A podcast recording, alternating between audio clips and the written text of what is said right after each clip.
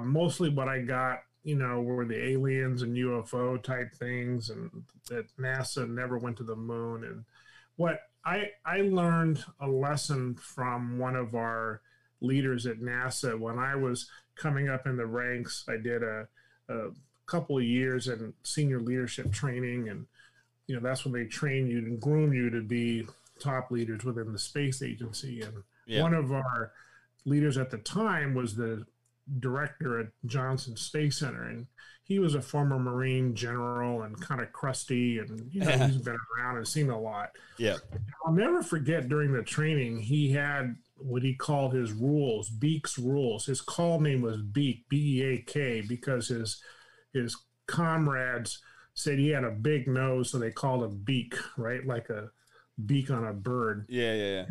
So he had these things called Beak's rules, and I can remember most of them, but one of them was never argue with an idiot. And and, and what he said was, look, you're going to get people that are going to want to argue with you about things that you know is just not true. Yeah. And what I'm telling you is, it's not worth your time because there there's a quadrant of people who aren't really amenable to having their views changed or altered by something as amazing like facts, right? Yeah, so, facts hurt so, people a lot. So if you want to, if you want to do, you know, verbal jousting and combat just for entertainment, you know, that's your business. But what we found in our research is that there's three types of people. They're they're the space zealots who, no matter what you do or how bad you are, they still love NASA and they're gung ho and they think everything you do is great and it's not always great. There's a lot of bad stuff. Yeah. And then then you have the flat earther types or the UFO types who know that we're hiding aliens, and and no matter what you tell them, you're you're never going to get them to think differently. Or the people who don't like going to space think it's a waste of money. Yeah.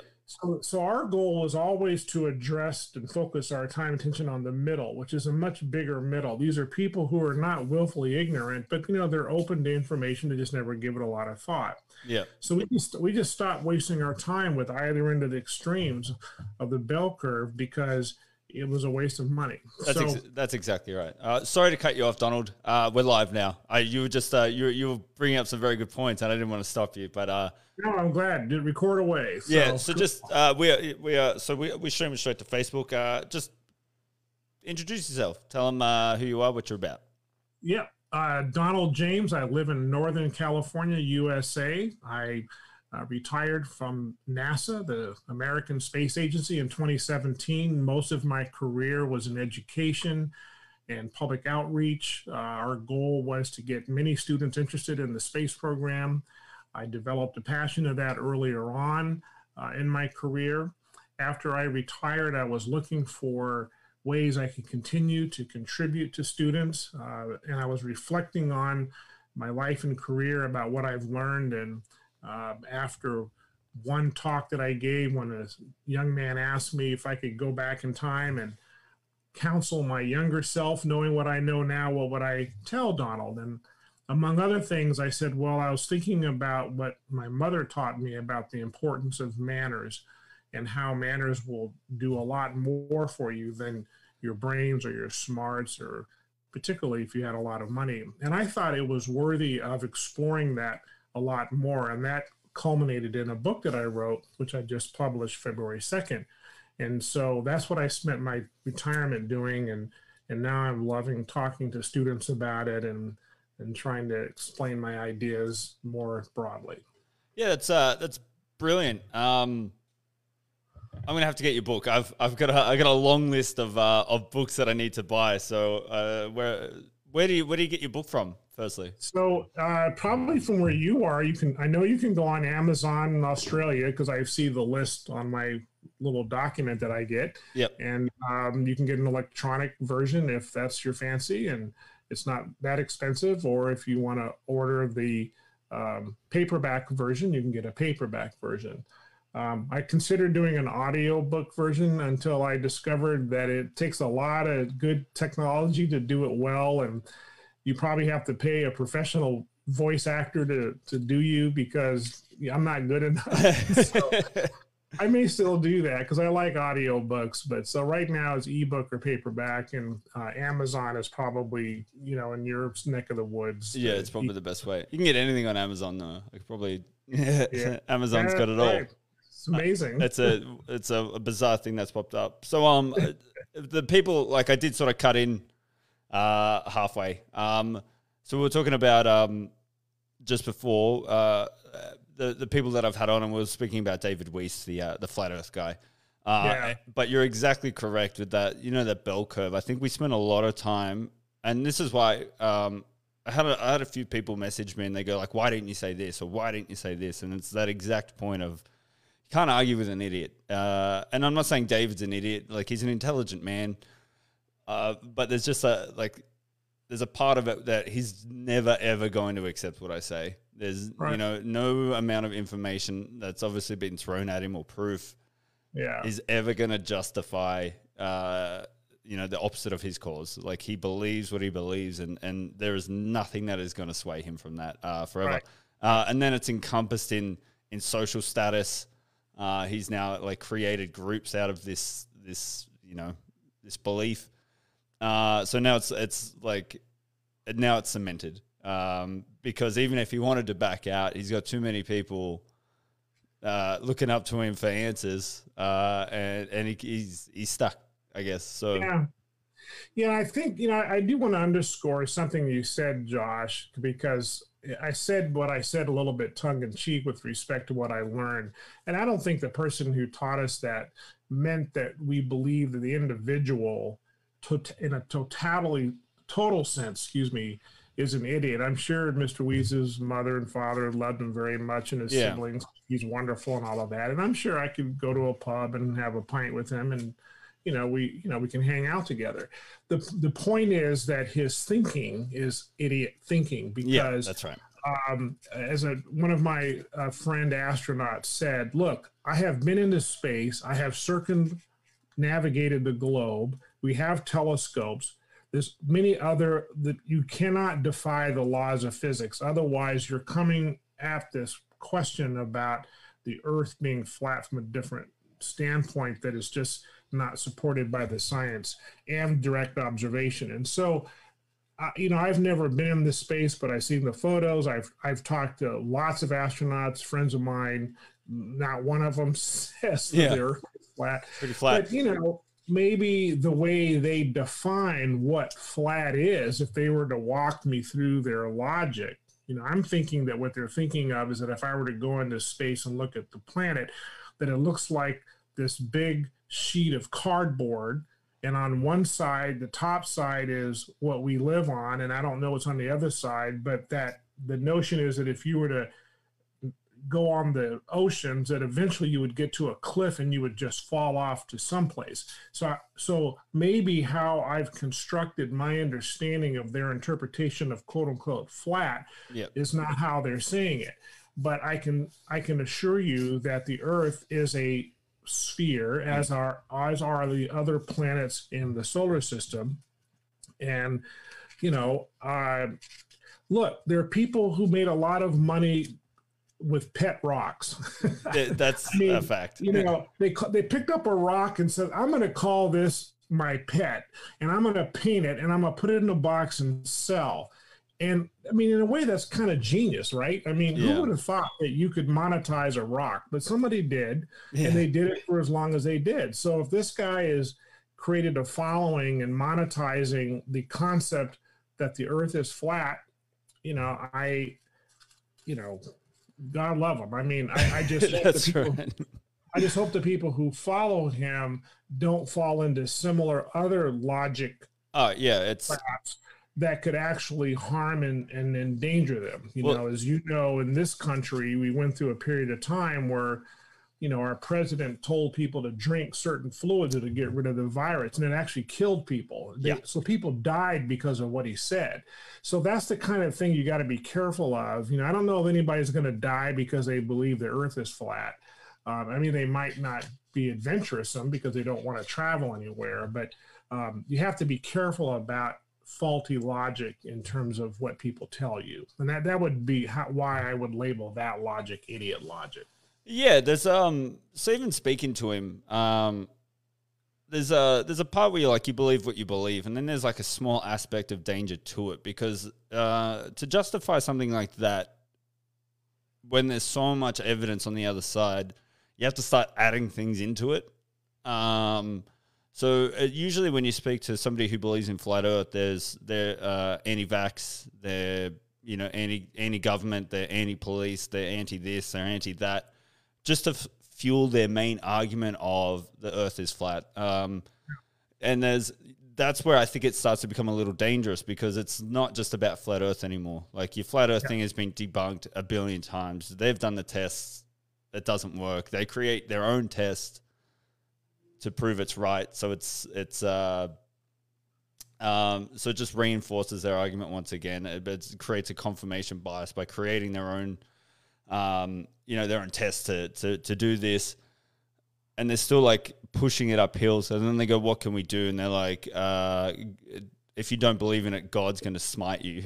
or, you know, uh, you know, Bill Gates is out to put something in your body to control you. And you're like, is this about flat Earth or is it about control? I think uh, I tried to bring it up with him with that, that, an aspect of control, and I was like, is it just you guys don't want to live under the rule of somebody and have this control. And, it's not about flat Earth and it's not about anti-vax. It's about being controlled. He's like, yeah, kind of. And I was like, yeah. all right, buddy. but once again, what do you what do you do? We're getting. That's the problem with this stuff. It's like you spend so much of your time right talking to others about it. Uh, tell me about your time in NASA. Actually, let's start off. When you're a kid, is this something that you dreamed of? Is this a, like a career that you uh, like? I guess uh, you know you see it in the movies, the stories where you're looking up at the stars and you're like, I yeah. want to know more. Were you that kind of kid? Not at all. But what I was was close. Is that I loved aviation and I loved airplanes and I wanted to be a pilot. I was fascinated with airplanes. Uh, I grew up at a time just at the beginning when countries were developing the supersonic transport, as you remember. Uh, the United States had actually was working on a supersonic transport. At the same time, there were there was the development in the early '60s of this notion of this 747, this jumbo jet. We were still in the age of single aisle narrow body planes. Of course, yeah. narrow body wasn't the terminology then because we didn't really have something to compare it to. But I was fascinated by that. I when I was in grade school, I used to get these magazines, these weekly readers, and I'd read about these things. And so that's what I was originally interested in. And my brother and I lived in a city that was right near an airport. It was right in back of our house, and so we used to watch the planes take off all the time back in those days, we could go to the airport. They'd let us in the gate. We can go we'll sit on the airplane and play yeah. around. I mean, literally. I mean, people might find this hard to believe, but there was a time when there was zero security, uh, and so I wanted to be a pilot. And I, when I, uh, and when I got into college, I decided to study aerospace engineering because I thought that was a good complement of that. But then I realized that in order to be trained to be a pilot, you, I had to be in the military and I I got into the military and discovered that that was not a culture that I appreciated. Now my brother, who's two years behind me, also wanted to be a pilot. He uh, when he graduated, he went into the Marine Corps, and he didn't have a problem with it all. He just was so fixated on becoming a pilot yeah. that he was willing to eat snakes and do whatever Marines do. Is that what they do? So, Sorry to cut you off. Yeah, they do. out there eating snakes. they, they, put you out in the middle of nowhere and say survive, you know, and so sometimes you got to eat snakes in order to survive. Uh, yeah. It's pretty brutal. Yeah. But he, he, um, so my brother is more of an end goal person, whereas I'm more of a process person, meaning the process that I go through to reach certain objectives is really important to me, and how I couldn't just put a lot of my um, my opinions aside. And so I didn't last very long. And so I ended up having this cathartic experience and I changed focus. And in a nutshell, I changed gears completely. I still had a passion for aviation, but I focused on something completely different in school. But when I got into graduate school and I was now focusing on economics, that's what my graduate degree is in. I had this realization that I wasn't really being trained to do anything. I didn't want to be an econ professor and in fact, I was uh, planning to go study in England for a while, and so I had all these plans. And so I, I was asking my um, some of the people who worked at the graduate school, you know, well, what can I do to get work in order to get some experience? Because it seems like everybody wants somebody with experience. And that led me to applying to a, a program in the United States that was pretty selective. Uh, and I was fortunate to get in it. And that allowed me uh, to work at different federal agencies, including NASA. They had special slots for people who got into this program. And I actually got a letter from NASA out of the blue asking me to come interview. And I was surprised that I got a letter. And I'm like, wow, how did they find me? You know, mm. but my dad said, never turn down an opportunity to interview. It's always good practice. So I did. Yeah. And long and short of it is I got in, I got accepted but I wasn't going to stay there forever because I wanted to go back and do what I had planned to do, or at least I thought I was going to do. And then in 1986, when the Space Shuttle Challenger exploded and all the astronauts died, I got involved in that effort after the accident in working with the backup teacher to the teacher that died on the shuttle. And that whole experience completely transformed me. I, I realized how much the people really were felt connected to that mission. They felt connected to the teacher. That there was a love for NASA. There was a passion for education. And I thought, wow, if I could work for an agency that can have this kind of impact on people, then this is where I want to hang my hat. And I decided during that time that I was now going to make my career at NASA and I wanted to serve in education. And that's what I did until I ran the whole education department. That's wild. That is crazy. Yeah. That's a, it's a, a bit of a. I think you always had that, that objective, so it was it's a, it's good to hear yeah. that you you were so focused on it. Like you said, instead of sort of grinding through something you knew you weren't gonna, you know, uh, particularly like, you were just like, I'm just gonna skip that and go around it. Um, yeah, yeah, exactly. What, what was your time like at NASA? Like, what is? Uh, I think especially in Australia, all you hear from NASA is the the astronauts. You know, you just you, people got into space. Um, obviously, it's way more encompassing than that, and there is that that that thing where people believe, uh, once again, referring not even just the flat earthers, that uh, it is a bit of like they go they they spend too much money on it. Uh, but I think they don't really see the the whole picture. So, in terms of of NASA, and I know this is probably like a very large question. Um, but what does it do? Like, what is the main focus of NASA? Uh, and then what is everything underneath it? You know. So the main focus of NASA can be divided into our primary missions. One mission is human space exploration. That is, how do we get humans in this space and do exploration?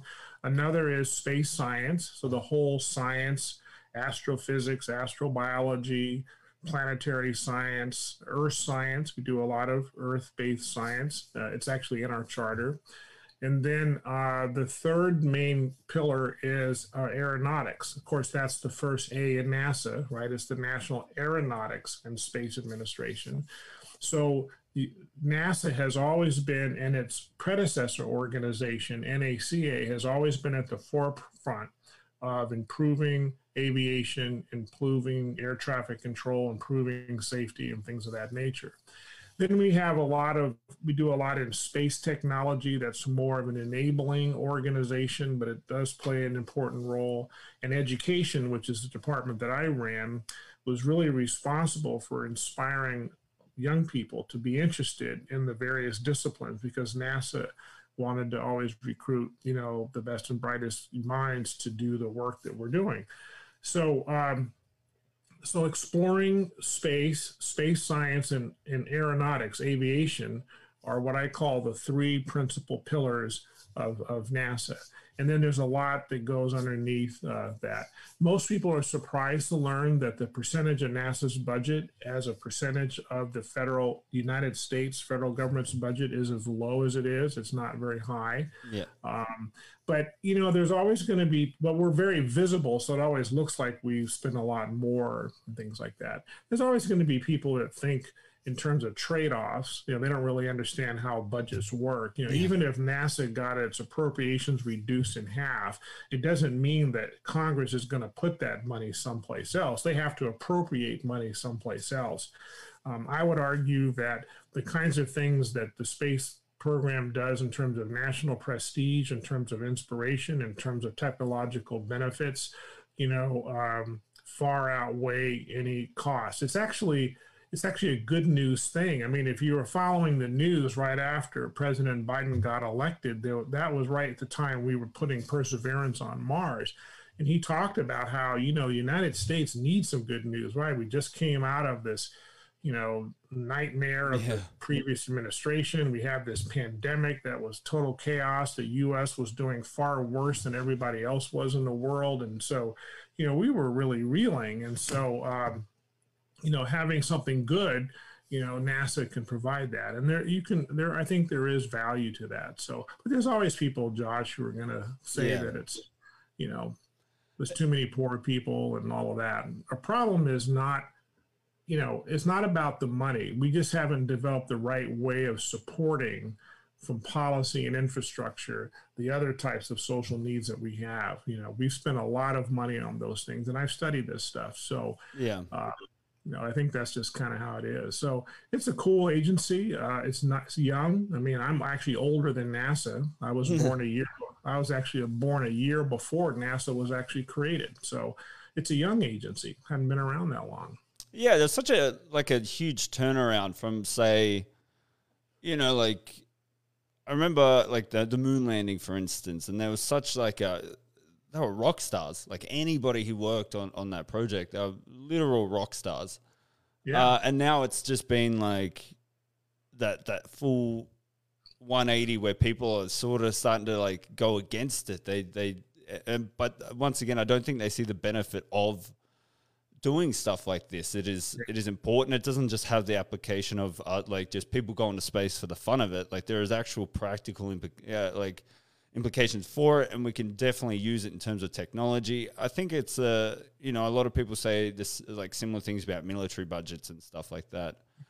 Yeah, you know, and it's um, it depends on who you ask. I mean, when NASA has large events like landing on Mars with Perseverance and the other uh, spacecraft, you know, Curiosity, we get tons of interest and tons of hits. We have public events you know before the pandemic and used to get thousands of people coming to our center to watch this this this nasa logo that i'm wearing on my shirt i know your listeners can't see it but i'm wearing the nasa logo all i have to do is say the nasa logo and i bet 100% of the people who are listening to this have in their mind what it looks like. And the That's reason right. is NASA has one of the most valuable brands in the world. And I'm particularly proud of that but it's also very global. I mean, you know, if it wasn't for Australia, we wouldn't have landed man on the moon. Why is that? Because we had our deep space network right there in Canberra that actually tracked the Apollo spacecraft. And I remember listening to some of the air to ground communications as a kid and how the mission control people had to call the people in Australia to, to make sure that the systems were running and up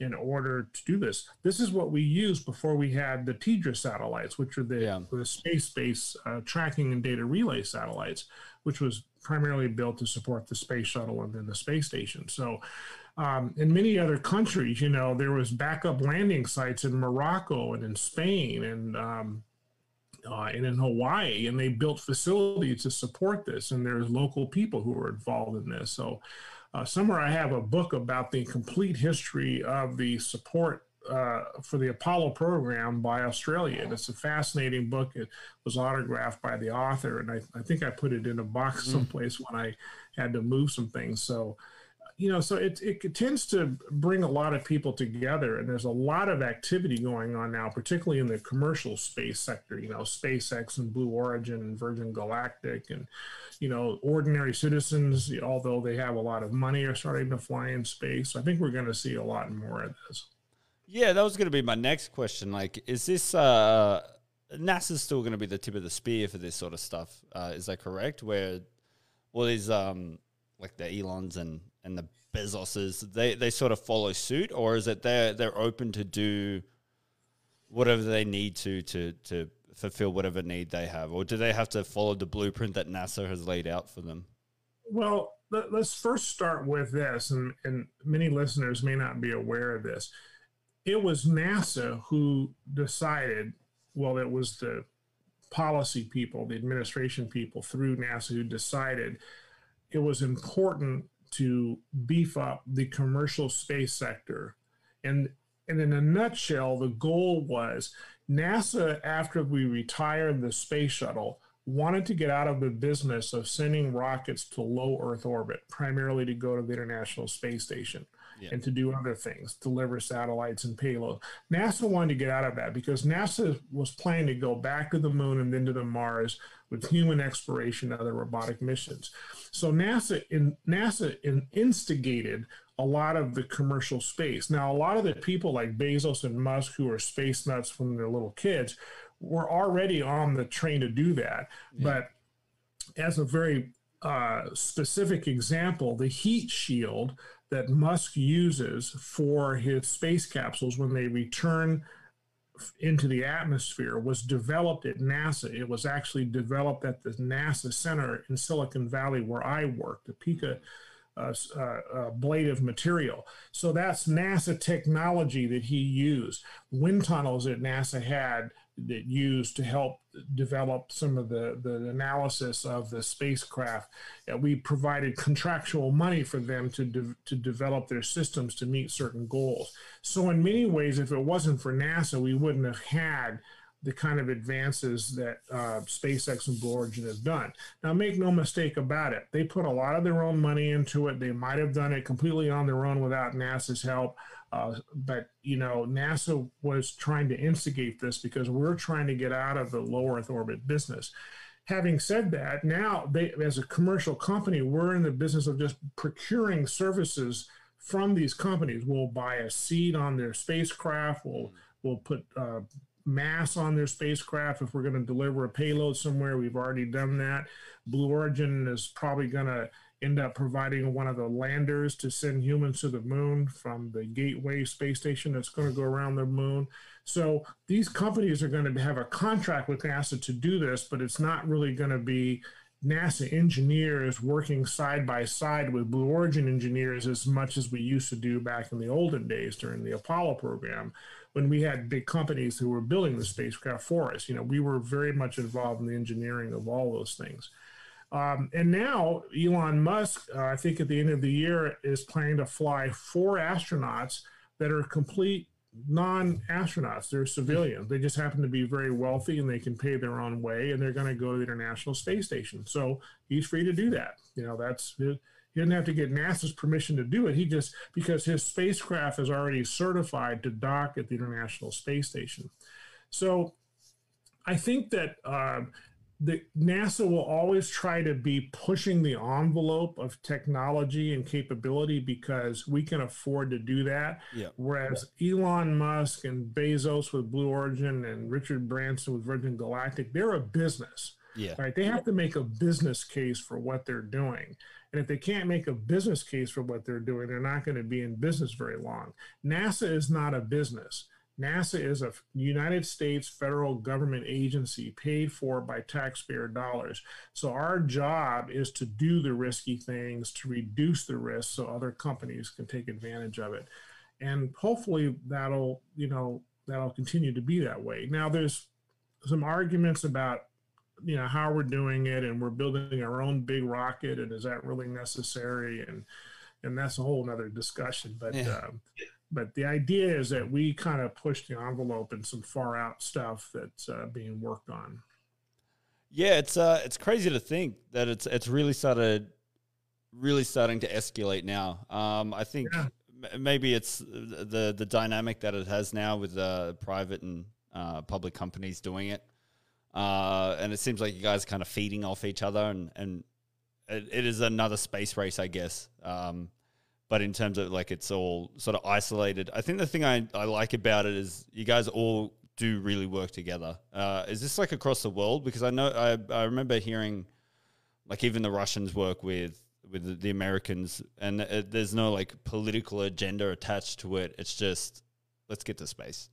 we we were working with the Russians at the height of the Cold War. I mean, yeah. it's sort of the irony that you know we could be at each other's throat on one side and on the other side you know we're shaking hands in space yeah. as we speak there's russians on the international space station with americans right now uh, we bought rides on soyuz to send our astronauts to their national space station which by the way was one of the reasons that we wanted to develop a us capability is that the previous administrations felt as a priority for the united states we should develop a us capability to send our astronauts to low earth orbit but right after we retired the space shuttle, we didn't have a way to get astronauts to the space station, so we used the Russian rockets. We just we just paid for the seat, you know, and but the cost went up quite a bit. Yeah. So, uh, so yeah, so there's still a lot of cooperation going on. I mean, we cooperate with other space agencies, the Indian Space Agency, ISRO. Um, European Space Agency, Australia just developed its own space agency recently, and uh, you know, so I remember helping instigate that what little I can. Um, there, so there's there's you know a, a, lot of local capability that's being developed, particularly in developing people's own satellite systems and nanosatellites and CubeSats that are probably going to be launched on other rockets. Uh, but um, there's a company, I forgot what it's called, that has a rocket, you know, launched out of South New Zealand. So they have a spaceport there, and so uh, I think this is just going to increase.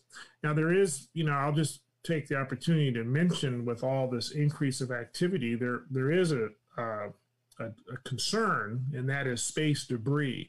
Yeah. The amount of space debris in space is increasing significantly. And um, we've already had in space accidents, and we've already, already had concerns about anti satellite weapons and how people can militarize space and things of that nature. And so I I'm more concerned about space debris because it's a, you know uh, a guy that used to work for me, my executive officer in my last job. His previous job was a mission controller for International Space Station, and one of the tasks that he had was to move the space station out of the way of space debris coming. Now, the the the debris was never on a direct course to the space station, but NASA has created a bubble around the space station that says any debris that's likely to, to transit that bubble, we have to move the space station to keep that bubble at whatever distance they decreed. Because yeah. that space station costs, you know, a hundred billion dollars, and a, a, tiny bolt from a spent second stage can destroy the whole thing. so I, I, think that's going to be an increasing problem, and people are going to have to figure out, you know, how how are we going to mitigate this? And there's different ideas about it, but all of them have pros and cons. I think that'd be like. I don't know. If I was a Jeff Bezos, I'd be my main focus wouldn't be that at all. I think that'd be focused be more just getting up there and and uh, and and and trying to be the first to once again make it a business. Um, yeah. uh, that's obviously going to be something that everybody has to work together because it is a real problem. Every every space movie, every single one, ends the exact same way. They're in space. Lots of space debris destroys whatever they're in. so it's. Yeah. It's yeah, so some of the efforts are on how do you keep the debris from getting there in the first place. So yeah designing your spacecraft that can maneuver itself or to automatically deorbit and disintegrate? Uh, or uh, how do you design spacecraft that can be captured by other spacecraft and moved out of the way or you know brought down to a place where they can have it re-enter and destroy it on itself um, and there's a lot of um, you know they're even looking at using ground-based lasers to move mm. spacecraft. You know it turns out that if you aim a laser at a particular part of a spacecraft you can heat heat it up a little bit and the different temperatures cause the spacecraft to move a little bit so you can you know you can like nudge it out of the way. It doesn't take much to nudge something in space so and i'm not an expert in this so i hope any of your listeners aren't experts. On experts, I, I got can, it all wrong, but I, I know they're looking that. at this problem because it's going to remain a problem. You know, who's going to have control once we get up there?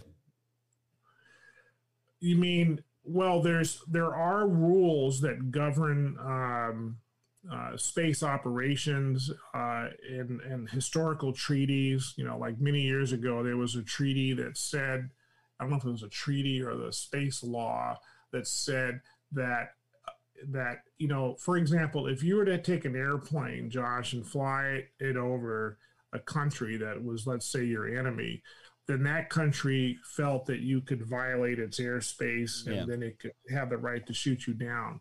Well, that doesn't apply in space. There was some agreement that says when you're up at a certain altitude, you're you're going to be able to spy on a country, and a country can't shoot your satellite down because it happens to be flying over your country. Because everybody has satellites, and they can see everything that everybody does. Yeah. So that was actually a law, an agreement that was made. So there's other things like that.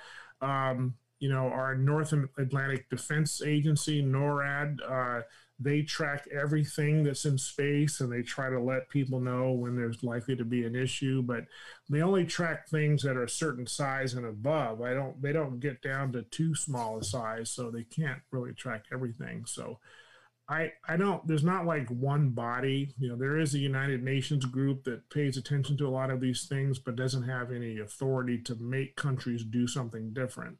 Yeah. Uh, just countries have to agree to do it you know amongst themselves yeah, that's uh, once again. I think that's the the only thing we're going to agree on. maybe yeah. maybe up until a point, maybe until uh, we're all up there and we get it figured out, and then I think things will change. Humans, uh, I think um, I remember discussing with it was my partner's dad. It's uh, humans have this ability to create things well out of our knowledge and then adapt to it. You know what I mean? We have a good idea of, of what it is, and then we we sort of uh, almost tripping over our feet the whole time. Um, I don't see this being any different. We have a firm idea of how to get up and how to get back, but I think everything that comes after that is we'll figure it out when we get there type thing. They got bigger things to worry about. Yeah, to some degree, although NASA has has become much more risk averse over the years, you know, because the public doesn't tolerate very well a lot of accidents that particularly kill people. So when it comes to human space flight, there are a lot, a lot of rigid controls and yeah. redundant systems and things like that. And, you know, because people have memories of the Apollo fire and the Challenger and the Columbia accident, and the Russians have had fatalities. And, you know, what's sad to say, Josh, but as we see more quote unquote regular people going into space, as the prices come down and you can take a ride, like let's say on Richard Branson's plane, um, inevitably there's going to be a catastrophe that where people are going to die. And I don't say that because I'm I'm pessimistic. I would like to believe otherwise, but if you just look at the dawn of the aviation industry, planes crashed a lot at the beginning before we got things much safer. Now when a plane has an accident or crashes, it almost seems unusual because they're just designed so well and, yeah. and, it's sort of hard to believe if they can happen. But you know we're just at the beginning of this and the space environment is very um, unforgiving of any mistakes. Uh, so the question to me is when that happens it actually has already happened one of branson's richard branson's pilots actually died in an accident on a suborbital flight um, but when, quote, normal citizens lose their life just because they want to float for eight minutes in space, our people are going to say, well, it's too dangerous for ordinary people to do it. Let's have a law that says you can't do it. Yeah. Or are they going to say, well, that's just the price of adventure and they spent the money, they signed the waivers, they knew what they were going to get into. I think it's probably going to be the latter, but it's going to call all of us to think about and remember that flying into space is not like getting on, you know, Qantas and flying to, you know, yeah, to Sydney, right? Yeah, you know what right. I mean? It's it's not like that. It's it's it's, it's a much different game. yeah, it'd be uh, yeah, like getting on a plane is stressful enough. yeah. and uh, going into space, I imagine, especially on your body, like the amount of stress it'd put in your body, like physically and mentally. Uh, Absolutely. Uh, um, but once again, it's uh, I think hu- regular people are just uh, products of their nature, and we we watch the movies and we go, "Oh, doesn't look so bad." You know what I mean? they did it. Well, it's wait, pretty easy. Wait till they wait till they they feel those G forces of three and four Gs when their body is mashed into a seat and they have to have certain kind of suits just so they can breathe. I mean, it it's uh, it, it's not like taking a ride in an airplane. At it's all. a lot. Different. very different. Um, I guess that like the question, like a lot of people ask, and I, uh, there's been many arguments about this: the moon landing. Yeah. Do you get this one a lot, where people are like, "We didn't go to the moon"? Yeah. My first answer usually is this Do you honestly think the US government could have kept that a secret all these years when so many people had to have known about that if it was fake? I mean, and the other thing is, we have telescopes now, Josh, that are powerful enough, right from where you are. You can look up on the moon and see the things that are on the moon. Yeah, I would invite anybody who thinks we faked it to say, look, I want you to get a powerful telescope and we can tell you how much power you need. I want you to point it at a certain part of the moon and you tell me what you see. I can we can show you the lunar landing site. So the question is, are you seeing a fake image? I mean, you're your a telescope, so you put the filters in or not. Yeah. You know, so so I, I mean, I again, that's kind of like the flat Earth thing, and Yeah. I think in some ways, though, I actually feel with that question that it's it's like a it's like a badge of honor because what they're really saying is that is such a challenging complex thing to do that there's no way humans could have done that not even the great mighty united states so it's a testament to the people the engineers who worked on that that people feel that that was so hard to do particularly since it seems so hard now to still do yeah, the problem now is not technology. The problem now is politics and policy. That's a different discussion. So, all I'm saying is that, um, yes, it was challenging to do at the time and very, very risky, but things are up there. You know, there's there's there's too many people who are involved to to to have to agree not to say anything. there's like four hundred thousand people, right? I think that's the the biggest argument. You know, the Yeah. four hundred thousand people they would have to all- be Are they on all board. lying? Are they all making up a story and all the pictures they have of their work that they did? And Yeah, that's you right. know, I, I've met uh, one, two, I think I've met four Apollo astronauts who actually set step foot on the moon. I mean, Imagine being those guys. You know, you've you've gone through this this mind-boggling journey to the moon Yeah. from Earth, and somebody's Yeah. like, "You didn't go. You're just a shill for the government." I'd be so upset. I'd be so angry. Well, but you know, these guys, uh, you know, they're kind of like the guy that I told you about. They don't argue with people like Yeah. this. They, they don't need to prove. They, know what they did. yeah, that's we, right. have, we have the video, we have the audio. You can look at a telescope and see the things that we left on the moon. You know, but people, like you said with your gentleman that you spoke to before, people are going to believe what they're going to believe. They'll make up a story to rationalize something. You know, hundreds and hundreds of years ago, when humans couldn't explain anything, we referred to them as gods, right? That's right, The god yeah. of fire, the you know the gods are mad at you or whatever this. But now, as there's scientific explanations for things, you know, you can actually we can't use that excuse anymore because at least if you think scientifically, you can show how it is. So, yeah, I get that. That and the aliens that have it comes up, and you know, and then how do you go to the bathroom in space? For some reason, everybody's Is that a big fascinated- one? you get that one a lot. How How do you you- go to the bathroom in space, right? So it's uh, that's that's easier to explain, I think, than trying to defend everything else. I don't think I've uh, like uh, heard that one. I thought that one was pretty pretty self-explanatory. Right? It's well, people want to know, you know, since you're floating up there, how do you keep your business from floating around? How do you capture it, and, and Yeah. you know, how do you how do you keep from floating around? And basically, it's just a big vacuum cleaner that you stick your bum against and you strap in, do your business. It sucks everything out and there you go. and, and they keep it all and they test it all to see how it affects things. So, but we also recycle all the urine and the water and from the showers because we don't have a lot of water up there. So we have these really high tech machines that purify all liquids. So I've actually drunk water that used to be pee water on the space station. There you go. You've heard it Yeah. here first, everybody. You can drink pee water in space. Drink pee water. That's from space. Yeah, like like uh, I like the analogy that you. Uh, it's not the analogy, but you use where it's like if we if we don't understand it, it's immediately immediately a higher power. It has Yeah. to be. I remember I did it. I did it a lot with. Um, I like, I like. I believe in aliens. I think you'd be pretty ignorant to to to go. We live in this this vast, vast area of space, and there's nothing else. But I always used to go like the pyramids were built by aliens. It's just because you couldn't fully understand the capa- uh, the capability of a human. Right. Uh, we always assumed that people back then were just you know hunting with spears and stuff, and then these big giant pyramids came out of nowhere. And the fact that we can't do it now, aliens.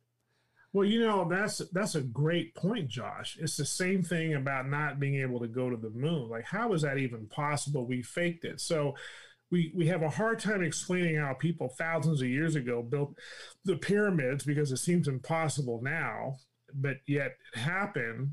And so if if it wasn't human slave labor who did the pyramids and how did it get there? So then we resort to something which is not provable negatively or positively. So that's hmm. why it's difficult to argue because you can't prove that. Now, to be fair, I believe that there is life in the universe other than just on Earth. I believe that. There is not one NASA person, not anybody that has definitive proof of that. There are most NASA people believe that that's true, and we're actually trying to find proof of that, but we can't prove it. So if someone says, I absolutely believe that that life only exists on Earth in this vast universe. I have no, I have circumstantial evidence to suggest that that's possible, Yeah. but I can't say for sure that they're wrong because we we've never looked at them, we've never measured them. I you think know? it's one of those things as well. There's a lot of like uh, religious belief attached to that. We're we're the only people here, and I think anything outside of that sort of blows all of that open. Where it's, uh, you know, God created us, and we're the we're the chosen one, and we're special, and like every. Even if you boil it down to a, like an individual level, every human wants to feel special, Yeah. uh, and then you can apply that to human nature. Then, Right. because if we all feel it, then then we all want to feel special. And the day that that's proven wrong, it, it immediately goes. Maybe maybe we're not that special. Maybe we weren't put on here by a giant man in the sky. Um, well, you know, think about that. If we ever do have confirmation that life exists in the universe other than on Earth, what does it do to all the religious texts and the beliefs and all of that? It calls a lot of that into question, and that's very that's very threatening to a lot of people. And um, and I think that people will still have their beliefs. You know, they'll still cling on to it. And I'm not saying that I'm equating that with flat Earth. There are a lot of NASA people who are very religious people. They believe in God, they believe in the afterlife, and all of that. They're also scientists. yeah, So, um, you know, I, I'd like to live long enough to see that actually happen. I'm not sure I will, but we're, NASA's looking. And, you know, one day they're going to say, we found organic life on another planet or somewhere on an asteroid, and we absolutely know that it's a living something. I yeah. would love to, I'd love to live to the day to see that. Well, it's uh, it's not getting any further away, I guess. you know what I mean? Yeah. it's uh but it's it's crazy to think so it's like all the all especially with the aliens like i said you i think it, it's like those who don't renounce it straight away really want to believe the fact that there is something out there and i think that'll there's one aspect where it'll make us better uh as humans because we aren't the only one and we're not that special uh, but then there'll be a bit of fear attached to it as well because once again, you hear always hear about this, and I've had many discussions with many people regarding like aliens, and they're always like, if aliens were to come here, why wouldn't they just wipe us out? Type thing. Um, but once again, we're applying human logic to an alien life where you know humans want to conquer and, and sort of take over. Um, yeah, it, uh, how do how do how is there so much background of, of, of aliens with area you know area fifty one and the Roswell landing and how is it a government thing where they're, they're well, you guys are a government agency, I guess, but how is it some people know and then some people are kind of, you know, left in the dark? Because I believe a, a few countries are coming out now saying, yeah, they exist. So what is what is your take on that and, and why? Well, um, here, here's something that your listeners, having listened to me so far, and thank you for doing so, might find surprising. But I often, when I give talks to students, I said, I'll tell them that, uh, you know, if you're if you're paying attention, I will tell you where we hide the aliens. And and and the fact is, notwithstanding what does the term alien mean and what does it mean to you as an individual, there is a bona fide hypothesis mm-hmm. that goes as follows Mars, which we now know from our spacecraft, once had a lot of water. We know that from our research work. We believe water is a critical ingredient to life as we know it. Then the water went away or it dissipated into the rocks or somewhere. We're still trying to isolate that. We also know that large asteroids not only hit the Earth, but hit Mars. There is a theory that a big asteroid hit Mars. The ejecta that came out from the impact included some of these early organic materials mm. on Mars, and some of it hit the Earth. And the Earth happened to be the perfect womb to create the start of the evolution of life. So if you follow that logic, therefore you and I, Josh, are actually Martians. And we, we came we, we we came from you know yeah. a Martian soil, if you will. Now, it sounds a little bit nutty, but there was a NASA scientist, and it's not considered a quack thing. We can't prove it yet. We don't know, but um, there is something that to be said for that theory. So, what I try to do with people when I talk about this is to ask, well, what when you think of the term alien, what do you think it actually means? Even when you get to the question of life as we know it, what is life? That's yeah. it sounds like what? How do you know it when you see it? Is it is it a microorganism? And if it is, what is the mic- What are the properties of that microorganism that have to exist before you or the scientist would say that is a living thing? Right? Like a virus is considered a living thing. Our COVID yeah. virus is a living thing. Is that what it is? A lot of people think that we're going to find you know, little green men. Well, why are they green? Where'd they get the color from? Why are their eyes the way that were? Why do you assume that anything that's life other than on Earth has to look like us? We're so arrogant that we think anything that's considered life has to right. look like a human being, but just deformed enough to know that they're not really from Earth, right? So all of the tropes about aliens from the movies from many years ago usually anthropomorphize you know aliens you know in a human way so, you know, we have a lot to decide about, you know, people like, you know, um, uh, that famous astronomer in New York uh, who sort of did the Cosmos series. Uh, I don't know why I think his name is escaping me right now. Tyson, I think. You know, he says he thinks we're probably going to find like some blob, you know, somewhere that has certain characteristics that we would call life. But what if it turns out that the way something evolved on another planet or an asteroid doesn't have all the characteristics that we think you have to have for life?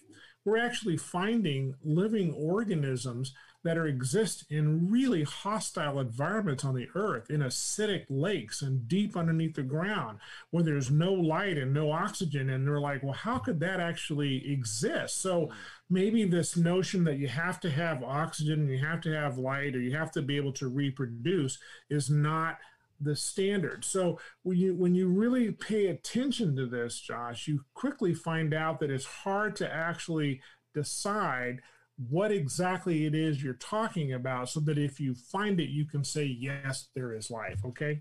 So it's it's it's not a simple proposition. Yeah. really I, I, think we we want to we want to subscribe to the the fact that once again he, like aliens will be like us. It, i think it makes it a little bit more relatable uh, relatable and a little less scary.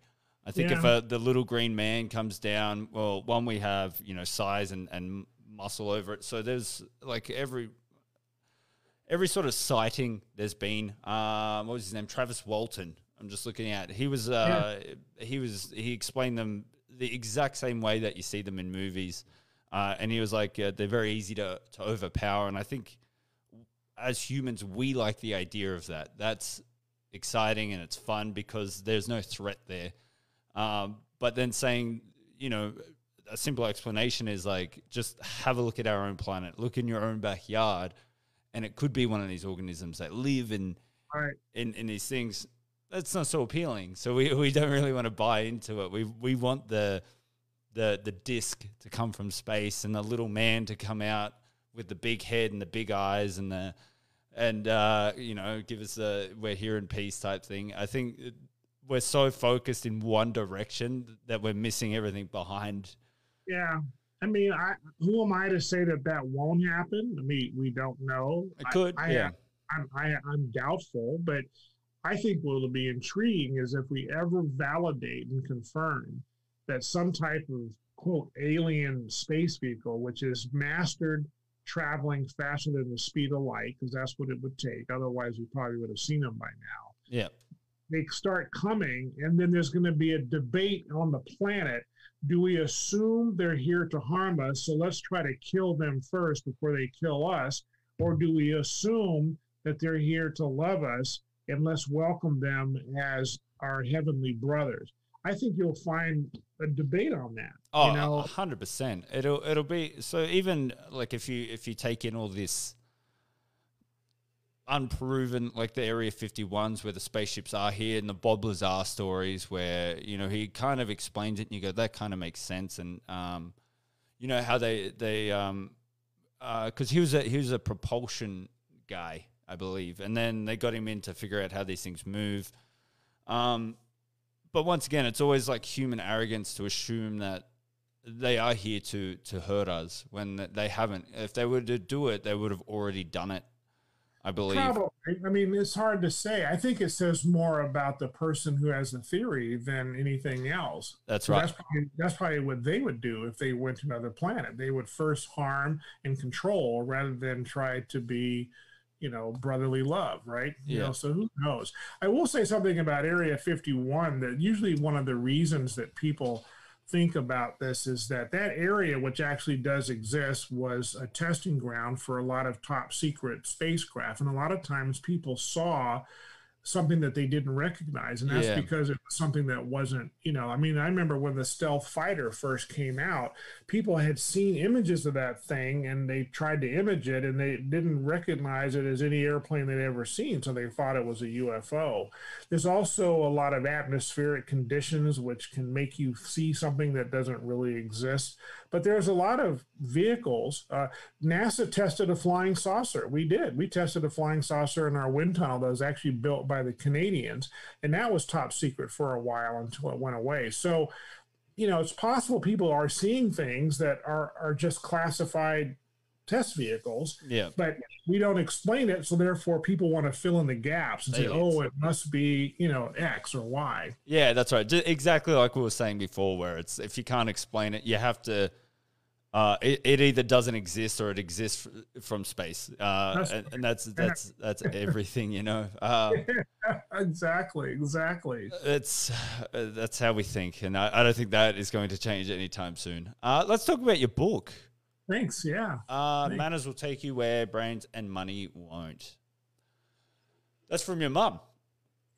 Yeah, my mom told my brother and me that if you learn nothing from me, learn this.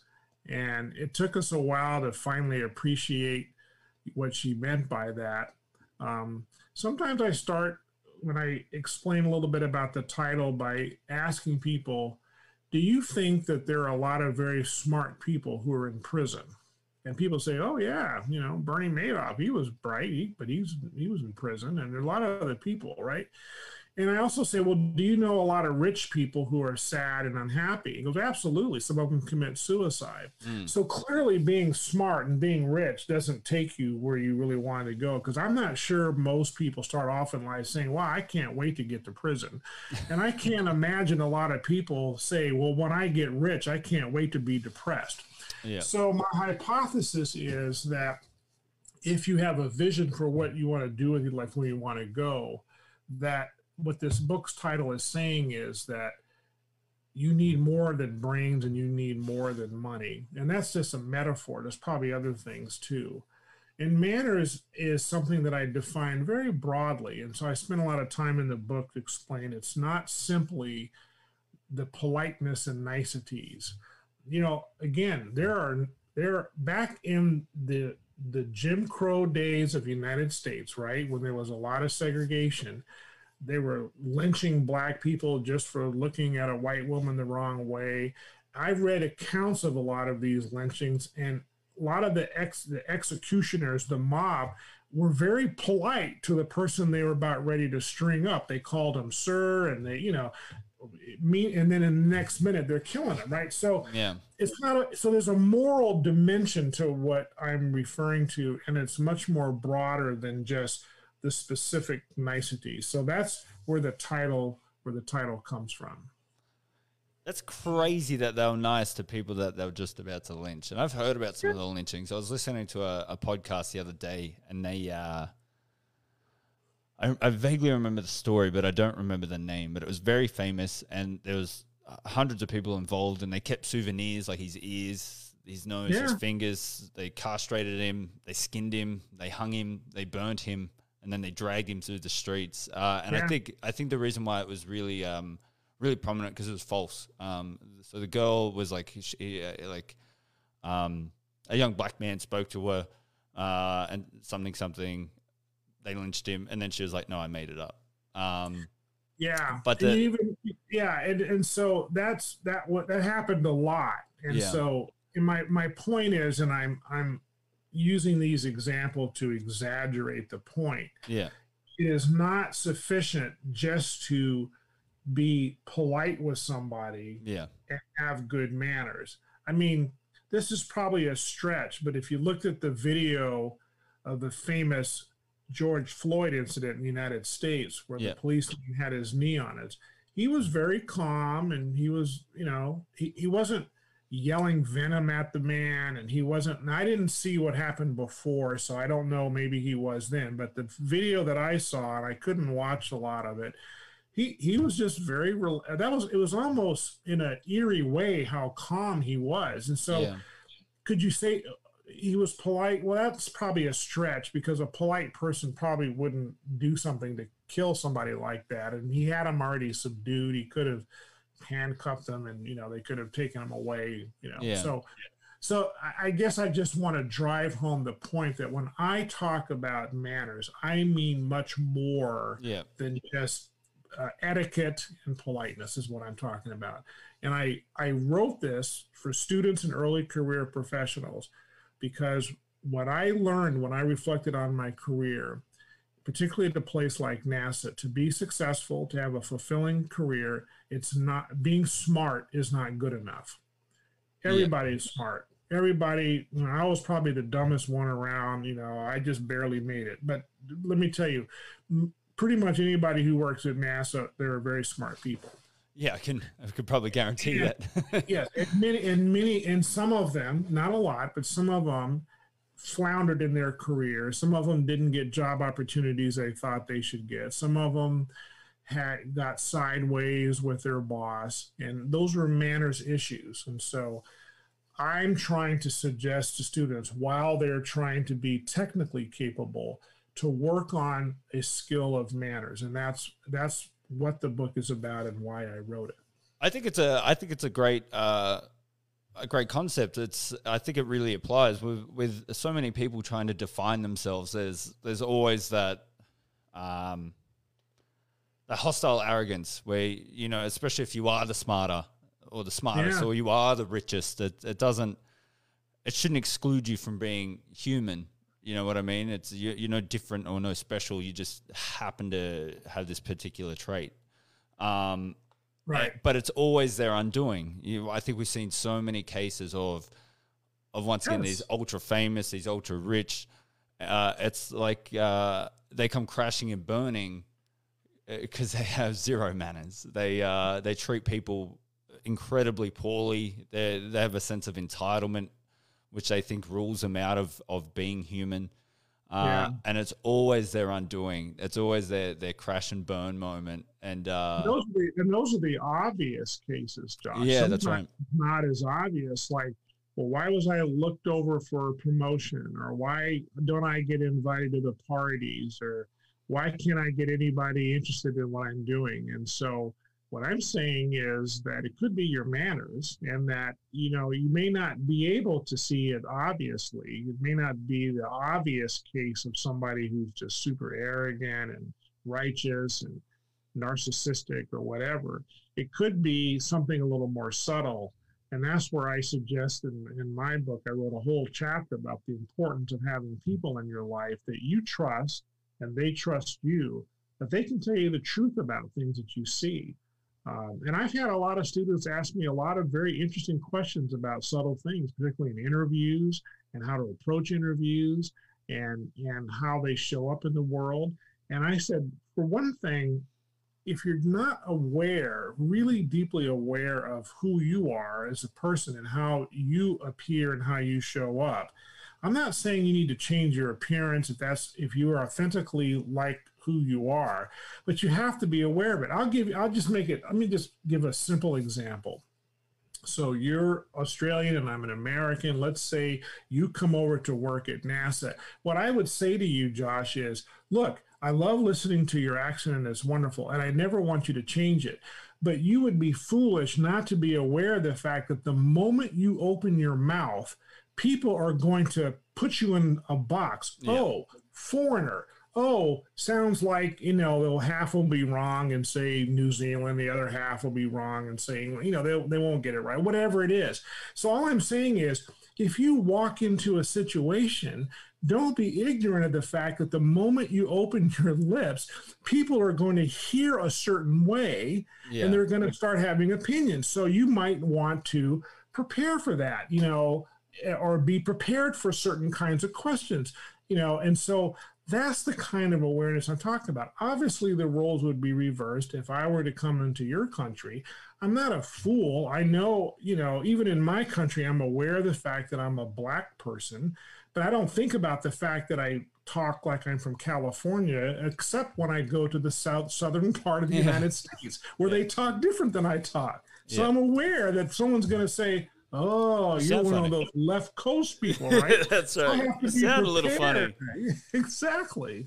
Yeah, it's. Uh, I think that's a that's a really good point. I think that's once again that if if your book can define that, I think that's great. I think we we we overstep these small things, and it it's a small thing that that makes a big thing so much easier. Once again, if you're yeah. very aware of who you are and and and your capabilities and uh, once again, even coming down to the smallest thing of like what you you're going to sound different. If you can get yeah. that into your head before approaching a situation, you're not going to uh, be dealing with it in real time as it goes, and you're not going to be trying to figure it out in your head while you're trying to figure out the social aspect of it, which is you know dealing with other people, which is sometimes right. super hard. Um, yeah. So I, I like that. I think that's uh that's brilliant. I think it's it's what the world needs. I think we need to a lot of people aim up here when they need to look just here first. You know, a little bit of humility, a little bit of self reflection, and uh, internalizing who they are and what they are before they they step out. Um, That's right, and I and I, I, think you got it just right. And it's um, on the one hand, it's simple. On the other hand, it could be difficult. Um, but if you're open to it and you're being mindful, you know, then it could it could help you. Um, I write about examples. I've, I've interviewed hundreds of people for jobs and internships and other purposes. And I can tell you, there are some people that come in and, you know, they show me their resume and they've got straight A's in school. They go to the best schools and all that stuff. And after about 10 minutes, I'm thinking in my head, I would not hire this person if they paid me. because you know, for, for a number of reasons, you know, they were a know it all and they don't know yeah. how to think on their feet, or I'll give them a, a, question that's totally unrelated to the topic and I get deer in the headlights. And, yeah. you know, then they complain, well, why'd you ask me a question like that? That has nothing to do with NASA. And I said, because when you work for NASA, you're going to get problems and challenges that you had no idea were coming. Yeah. And you have to be prepared to think on your feet and decide how you're going to decide certain things. And so, I'm just trying to see how you did it, right? Because see, it's not in a textbook, right? Yeah. When we had when we had Apollo 13 and the service module blew up, there was no book that said if the service service module blows up, do this. Yeah, that's right. You couldn't Google it. that. Just a quick We had to Google search. They said we're going to have three astronauts that are going to be dead unless we figure out how to get this vehicle back, and then and everything went out the window after that. So, so that's kind of you know. So I give examples like that, and I tell lots of NASA stories just because I have them, and I try to use those stories to illustrate my points. I think it like the NASA stories are brilliant. I think once again, it's wh- whatever you believe. I think you, eh, once again, you could always recognize NASA, and you, and it, it, it's it's a it's a, a thing that is always held to the highest regard. You don't see NASA shirts, you know, just willy nilly. It's like people who have a real sense of pride in it and belief. I know I know people in Australia that have NASA shirts, and they're Yeah, they believe in it, and so I think your stories are, are relatable and are at the the sort of upper echelon of of of once again, this is a worldwide view of people can look up to it and respect it. I think your stories have some traction, and I think uh, uh you'd be silly not to listen to it. But once again, it's that just I, I think of relating it to that you know people coming in and they they are incredibly rigid from the structures of their schooling and their and their Yeah. especially their economic backgrounds you, you think people who come from um like the higher economic and they go to better schools and stuff that they'd have a bit more critical thinking they'd be able to think Yeah. on their feet but they're not they're so regimented and structured that they uh once again the deer in the headlights where i didn't learn that what do you mean Yeah. you didn't learn it of course you didn't learn it I didn't know that was going to be on the test. yeah, that's right. It's uh, well, let me tell you, your job is going to be replete with things that weren't on the test, and um, uh, and and and look, that's how we get to astronauts, right? Yeah. When we open up a call for astronauts, the last call we had, we had 12 slots for astronauts. We had like 70,000 applications, and those are mostly from people who thought they could actually make it. Now we had a few people that just did it just to get the rejection letters. That happens all the time. But when you get down to the last hundred, when you do your selection, yeah, and you're down to the last hundred, and now you got to go from hundred to twelve. How do you decide?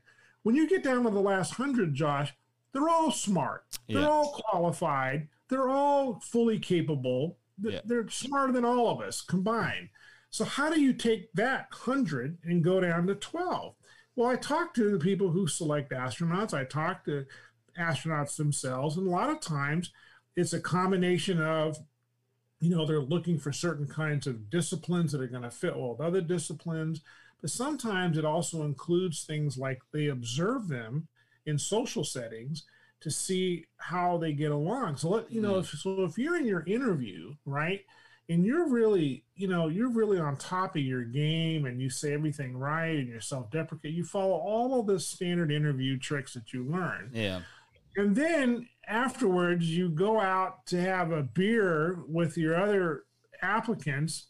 And it just so happens that one of the judges is sitting at a table next to you and they see you bark at the server, you know, excuse me, I said I want another beer for everybody. Can you please bring it out? yeah, And the person is looking at you thinking, ah, so when that person is not on stage in an interview, this is how they really are. Yeah. That's authentic. See, when when acting is over and the credits roll, who, who are you really?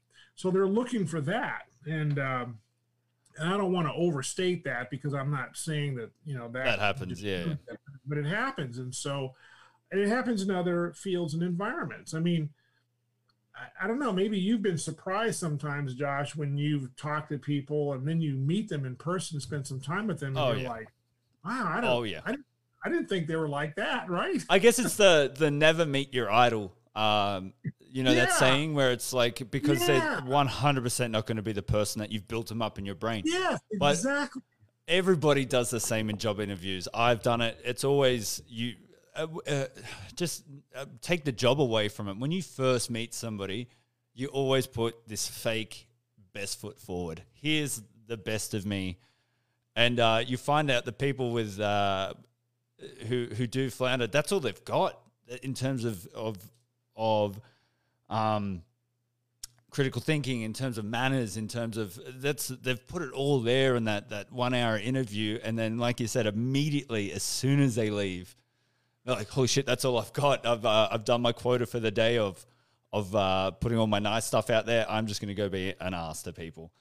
Every, well, I, everybody I, does it to a certain extent, right. but some people can carry the niceties on, uh, regardless of. Uh, it's it's crazy to think that even NASA at a high level gets that. I've I've done job interviews. I, own my own business.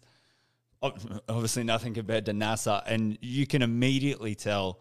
I guess if you, you speak to enough people, you can go, "You are not like this in real life," and Yeah. you're just you're just telling me, phony, right? You don't want a phony, yeah, right?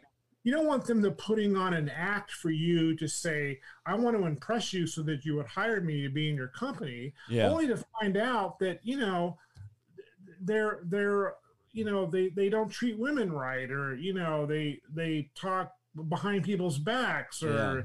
they think they know more than you do. I mean, I, I tell people I have a whole chapter on interviewing in my book on my book, and I say in the book, you have to get into your head that you are always interviewing. You are always hmm. interviewing. I have met people who flunked their interview and they had no idea they were being interviewed. No Oh, idea. really? Now, they probably weren't being interviewed, but I've also met people who were authentic and they were genuine. And it turns out that when they were interested in who I was, they felt, oh, wow, you work at NASA? That's really great. You know, I've always had an interest in this. Long story short, I helped them get an interview to get an internship and they're working at NASA. And they were not even interviewing me when I first met them. That's what I'm talking about. Who Yeah. you sit next to on an airplane, That's who you sit next to in a place of worship, sitting next to a bus and things like that. You're always interviewing. My father said, when you're going out in public, you need to be dressed and prepared as if somebody is going to interview you, even though if you don't know you're interviewing. And so, this is what I'm saying, right? Because you don't want the phony. I mean, everybody could read a book about how to do an interview, Oh, and yeah. you can tell the ones who've practiced, and they, and I appreciate that, and I give them credit for all of that. But what I want to know is, are you the real deal? Yeah, that's right. Is that is that is that what I'm really getting when the interview is over? Especially for a place like NASA where there's there's not a lot of room for error, if if any. No. Uh, and if you got somebody who's not their real self, you can almost guarantee they're gonna as soon as that pressure's applied, you know, any of these situations that isn't written down, you know that they're just gonna buckle. You know that they're Yeah. gonna they're gonna project everything outwards, and everything's gonna be everybody else's fault. Uh, and and they're gonna they're gonna hide away, uh, and that's that's once again that's a problem with these people who it's not it's not rehearsing like you said. It's it's rehearsing life where you're like i'm just i'm i'm instead of internalizing i'm going to give people what they want for that split second and then uh, i'm going to go back to being me over here uh, when, Yeah. no, when nobody's watching. Yeah Exactly. No, you got it right, man. I actually once interviewed a person. I said, "Can you tell me about a couple of your biggest failures?" And the person literally I said, none. "I've never failed." I said, "Never." I said, "Wow." How do Yeah. you manage that? yeah that's right you've you've had a perfect run from day Yeah, one you know what i mean uh, yeah, I, I got my no stamp out on that one. Yeah i think people like have trouble answering like uh you know what what are your weaknesses? Uh, i don't have any. See you Yeah. later well thanks for your time. I'll catch you later. I uh, so i uh, like i said i interviewed probably about thir- like 30 people for the business and i used to i threw that question out to the to the ones that are on the, on the cusp. I'm like what are your strengths and weaknesses? Strengths i'm a hard worker. You know i get there early. I i show up. I'm doing this. Okay what are some of your weaknesses I have none. Yeah. All right. Uh, thanks for your time. I'll see you later. Like it's just, it's such a weird thing I- to not admit fault. Uh, I and then, understand why people do that. I mean, you know, they don't want to reveal that, but there's a way of answering the question that shows that you respect the question and say, well, here are the things, Josh, that I really need to work on on myself. You know, I need Yeah. to be more disciplined about this. And I'm hoping that you can help me improve in those areas. You're not saying, well, I'm weak in an area. You're just saying, here's where I can make some improvements. I mean, that's that's that's interview one-on-one stuff. But yeah. if someone says, "Well, I don't have any weaknesses," I'm thinking either I have a liar in front of me or I've got Jesus. in Yes. front of me. Superman. I'm sure it's not the latter. yeah, that's right. Uh, that's uh, that's exactly right. Uh, all right, Donald, we're we're uh, we're coming up to the uh, the hour and a half mark. Is there anything you want to leave with? What do you what do you got going on? What's happening in the future for you? Thank you. I appreciate it. Um, right now, I'm having a fabulous time talking to anybody who wants to talk about, you know, what I've written about. Uh, Manners will take you where brains and money won't. Is really for people who want to understand what it, what what do I need to do to have a fulfilling and meaningful career uh, that's not about learning calculus that's not about being the best scientist all those things are important you know i'm not saying you know nasa is never going to hire you because you have good manners mm, you have to right. know how to fly the spacecraft all right so i want to be crystal clear about that. yeah that. that's right don't rock up with good intentions good manners is not going to get you a job however if you have bad manners, you may never see the inside of a spacecraft the rest of your life.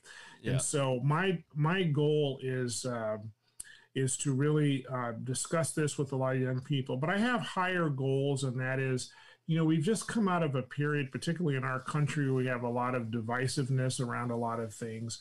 And I really, you know, as I look at the last quarter of my life, I'm 64 years old now. Hopefully, I'm around for a few more decades. I just want to do my part to advance the human condition. And part of that human condition is how we connect with one another, how we have empathy, how we respect one another, how we realize that there, yes, there are other people not like us, but they're not by definition our enemy. Yep. Um, and then if we do find people that are that are we feel are really our enemy, you know, how do we engage them in a way that's uh, that's not not violent or not you know so so i just i want to i want to do my part of that. I'm not saying manners is the answer to that. I believe that it's a part of a necessary ingredient mm-hmm. and um, i hope people like it. And i actually hope that it resonates in other countries and cultures other than my own because i admit that i didn't write it for as a global treatise. It, it was really a us centric thing. Yeah. But i appreciate interests from around the globe and and and whoever reads it out there, please write me and tell me what you think. Done and done. I'm gonna if you send through your links, I'll send through the uh, the podcast link anyway. I'll uh, I'll attach it to the um to the bottom of the podcast, so people when they when they go to watch it or listen, they can just click straight on it and they can order your yeah. book. Uh, um, once again, I got a, I got a list, but your book is on the list of books that I need to get. Great. Well, tell me when you get it, and tell me when you're through with it, and let's we'll we'll just have a chat and talk about it. All right. I can't wait. Alrighty, Donald. Thank you so much for your time. Have a lovely day. You're welcome. You too. Be well. See ya. Ciao. That was Donald. What a legend. Ah. Uh, you can just see my head. Why doesn't this thing turn on when I need it to turn on? Uh, uh, uh, uh, uh. anyway, so Donald obviously works for NASA. What a what a very smart and brilliant man. What a very humble human as well. I, re- I, actually really enjoyed that one. That was great. this will be uploaded everywhere. Spotify, everything soon and shortly. Once again, if you like the podcast, share it.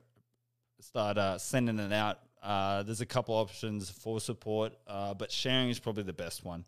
Uh, if you feel inclined, I do have Buy Me a Coffee and a GoFundMe to support the show and to help grow it. I want to, I want to keep this going. I, I, I, and I, hopefully you guys want to keep this going too. It's not just about me. Um, Uh, other than that, everybody have a great day. Hope you guys took something from this. Thank you so much. Bye.